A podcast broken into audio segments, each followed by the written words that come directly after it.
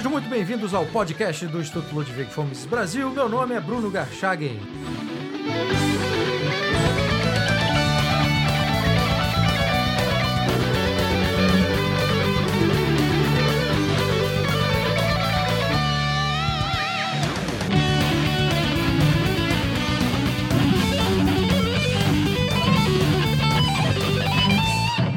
Muito bem, senhoritas e senhores, este primeiro podcast de 2015 será um tanto diferente dos já publicados até aqui. Isto porque o podcast do Instituto Miss Brasil completa orgulhoso três anos de um trabalho intenso e quero crer bem sucedido.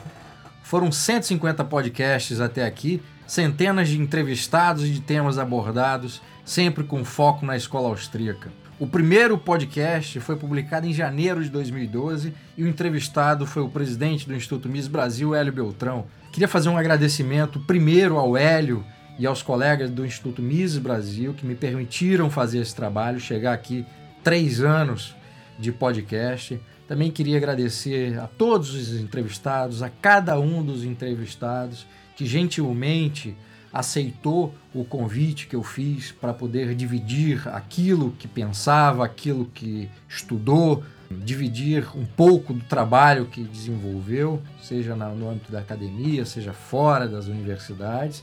E queria fazer um agradecimento especial a você, ouvinte, que me acompanha nesses três anos ou acompanha há, menos tempo, mas acompanha de forma regular toda sexta-feira, quando esse podcast entra no ar e é publicado no site do Instituto Mises Brasil e nas diversas plataformas, iTunes Store e YouTube. E queria agradecer especialmente a você ouvinte que além de ouvir, além de fazer um download, também deixa um comentário e avalia positivamente o podcast na iTunes Store.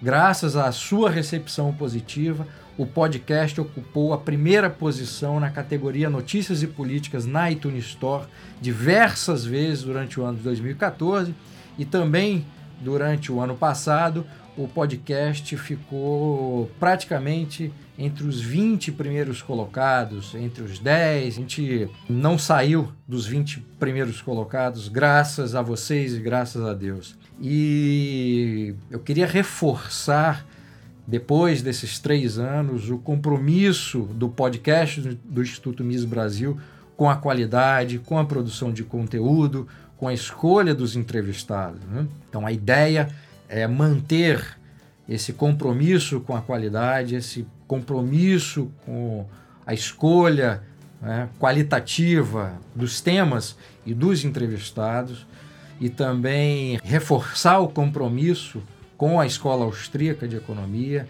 né, reforçar o compromisso de aprofundar cada vez mais os debates teóricos e os debates sobre os problemas né, nacionais com a perspectiva da escola austríaca. Né. A ideia também é utilizar mais e melhor o material publicado na revista Mises, na revista acadêmica Mises, como pauta dos podcasts, entrevistando os autores dos artigos acadêmicos e outros convidados para que debatam aquilo que foi publicado e também continuar indicando livros clássicos e a nova bibliografia geral e acadêmica escrita por autores da escola austríaca e também continuar a contar a história das ideias da liberdade no Brasil.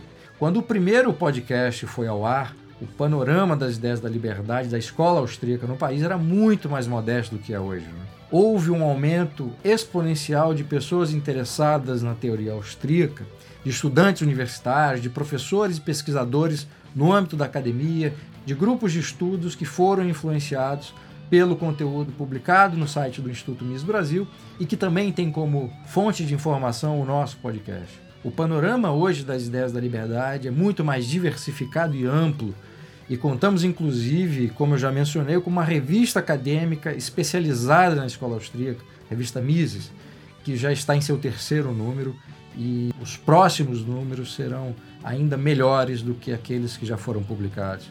Um dos objetivos deste podcast era e continua a ser um instrumento de divulgação do que acontece nos diferentes ambientes onde a escola austríaca tem sido divulgada e estudada inclusive em outros países, debatendo e informando acerca da existência e o trabalho desenvolvido pelos grupos de estudos em vários pontos do país e sobre os textos acadêmicos e livros publicados. Outra finalidade importante nossa é contar a história das ideias da liberdade no Brasil pelas entrevistas realizadas com pessoas que ajudaram e ajudam a construir essa história, como foi o caso, por exemplo, do nosso decano embaixador Meirapena. É gratificante, é sempre gratificante receber indicações, críticas e elogios a respeito do trabalho que eu desenvolvo no podcast.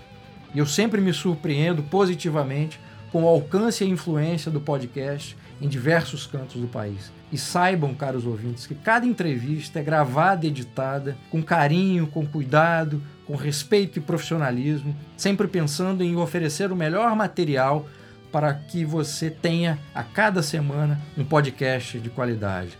Então eu encerro este primeiro podcast do ano, fazendo esse panorama breve do que aconteceu nesses três anos e agradecendo mais uma vez por você continuar a nos ouvir e convidar para que você continue como ouvinte ao longo desse ano de 2015. Os desafios políticos e econômicos este ano serão muito mais intensos do que foram, acredito que foram até aqui, e será ainda mais necessário o trabalho desenvolvido pelo Instituto Mises Brasil e por outras organizações e indivíduos na defesa das liberdades. Muito obrigado, que nós tenhamos um ótimo 2015 com entrevistas ainda melhores do que aquelas 150 que foram realizadas e publicadas até hoje. Se depender de mim, o podcast neste ano será muito melhor do que os três anos que se passaram.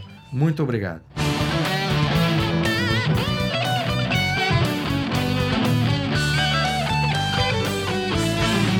Este foi o podcast do Instituto Ludwig Gomes Brasil. Meu nome é Bruno Garchagen.